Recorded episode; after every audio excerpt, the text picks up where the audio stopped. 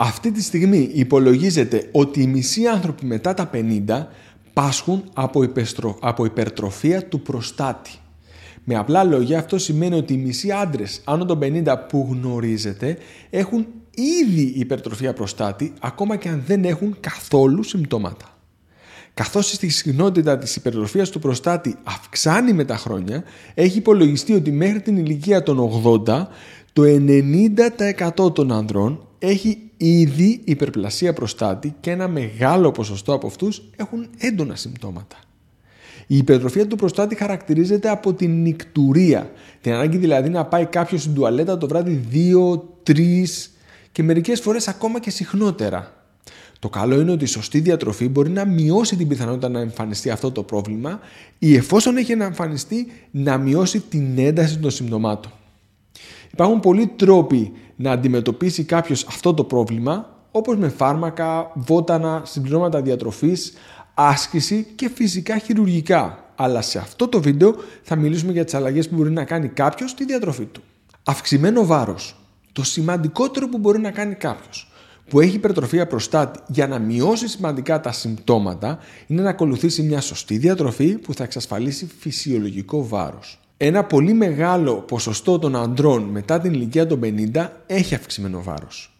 Ακολουθώντας μια διατροφή που εξασφαλίζει μείωση του βάρους στο φυσιολογικό, θα μειωθούν σημαντικά τα συμπτώματα από την υπερλασία του προστάτη.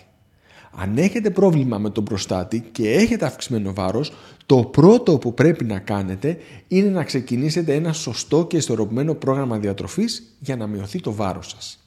Αυτό είναι το σημαντικότερο από αυτά που θα πούμε σήμερα. Λιναρόσπορος. Ο λιναρόσπορος έχει φανεί σε μελέτες ξανά και ξανά ότι βοηθάει στη μείωση του όγκου του προστάτη και στη μείωση της συχνότητας της τουαλέτας το βράδυ. Εδώ είναι σημαντικό να τονίσουμε ότι αυτό που βοηθάει περισσότερο στην αντιμετώπιση των συμπτωμάτων της υπερπλασίας του προστάτη δεν είναι το λάδι του λιναρόσπορου, δηλαδή το λινέλαιο, αλλά οι φυτικές ίνες που ονομάζονται λιγνίνες. Αυτό που σας λέω είναι πάρα πολύ σημαντικό γιατί στις μελέτες έχει φανεί ότι το λινέλαιο δεν βοηθάει. Μάλιστα υπάρχουν κάποια δεδομένα που υπονοούν ότι το λινέλαιο μπορεί να βλάπτει κιόλας. Σε κάθε περίπτωση, μία με δύο κουταλιές της σούπας λιναρόσπορο την ημέρα βοηθούν σημαντικά στη βελτίωση της υπερπλασίας του προστάτη και των συμπτωμάτων που συνεπάγεται αυτής της κατάστασης. Φρούτα και λαχανικά που είναι πλούσια σε λουτεΐνη. Η λουτεΐνη είναι μια ουσία που υπάρχει στα φυτά που έχει πολύ ισχυρή αντιοξυδοτική δράση και καλό είναι να φροντίζετε να υπάρχει σε επάρκεια στη διατροφή σας.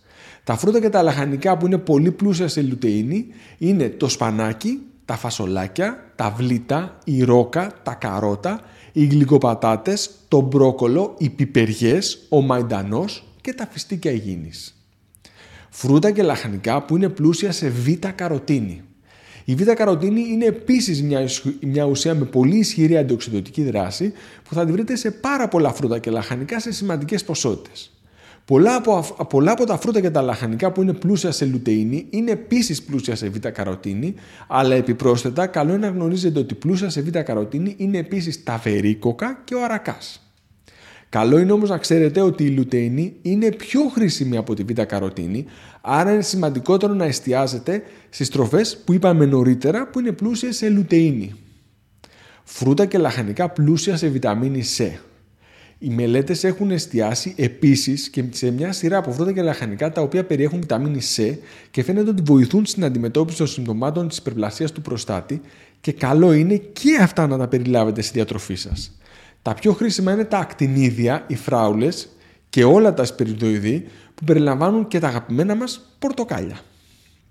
Φρούτα και λαχανικά πλούσια σε λικοπένιο. Το λικοπένιο είναι επίσης μια ισχυρή αντιοξυδοτική ουσία που υπάρχει στις φυτικές τροφές και σε κάποιες μελέτες έχει φανεί ότι έχει μια σχετικά ωφέλιμη δράση στον προστάτη. Στις μελέτες δεν έχει δείξει την ισχυρή αποτελεσματικότητα των προηγούμενων συστατικών που είπαμε, αλλά καλό είναι να περιέχουμε και αυτές τις τροφέ στη διατροφή μας όσο πιο συχνά γίνεται. Τροφέ πλούσιες σε λικοπένιο είναι οι ντομάτες, το grapefruit, το καρπούζι, οι κόκκινες περιέ, τα σπαράγγια και το κόκκινο λάχανο. Αυτές οι τροφές είναι εξαιρετικά καλές και μπορούν να προσφέρουν πολλά καλά για την υγεία μας πέρα από το λικοπένιο.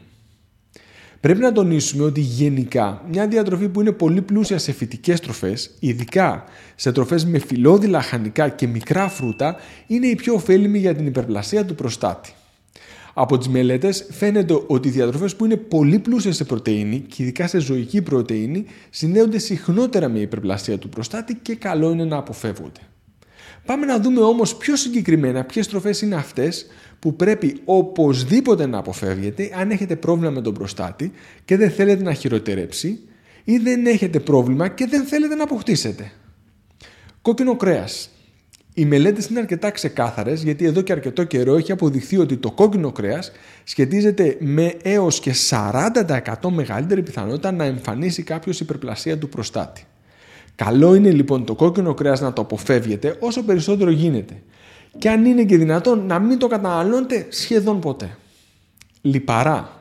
Στις μελέτες έχει φανεί ότι όλα τα λιπαρά αυξάνουν την πιθανότητα να εμφανίσει κάποιος υπερπλασία του προστάτη.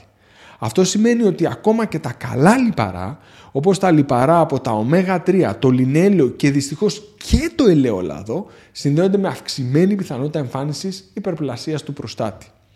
Αυτό έχει εξηγηθεί βιοχημικά γιατί τα λιπαρά οδηγούν σε αύξηση κάποιων ουσιών που οδηγούν σε αύξηση του όγκου του προστάτη.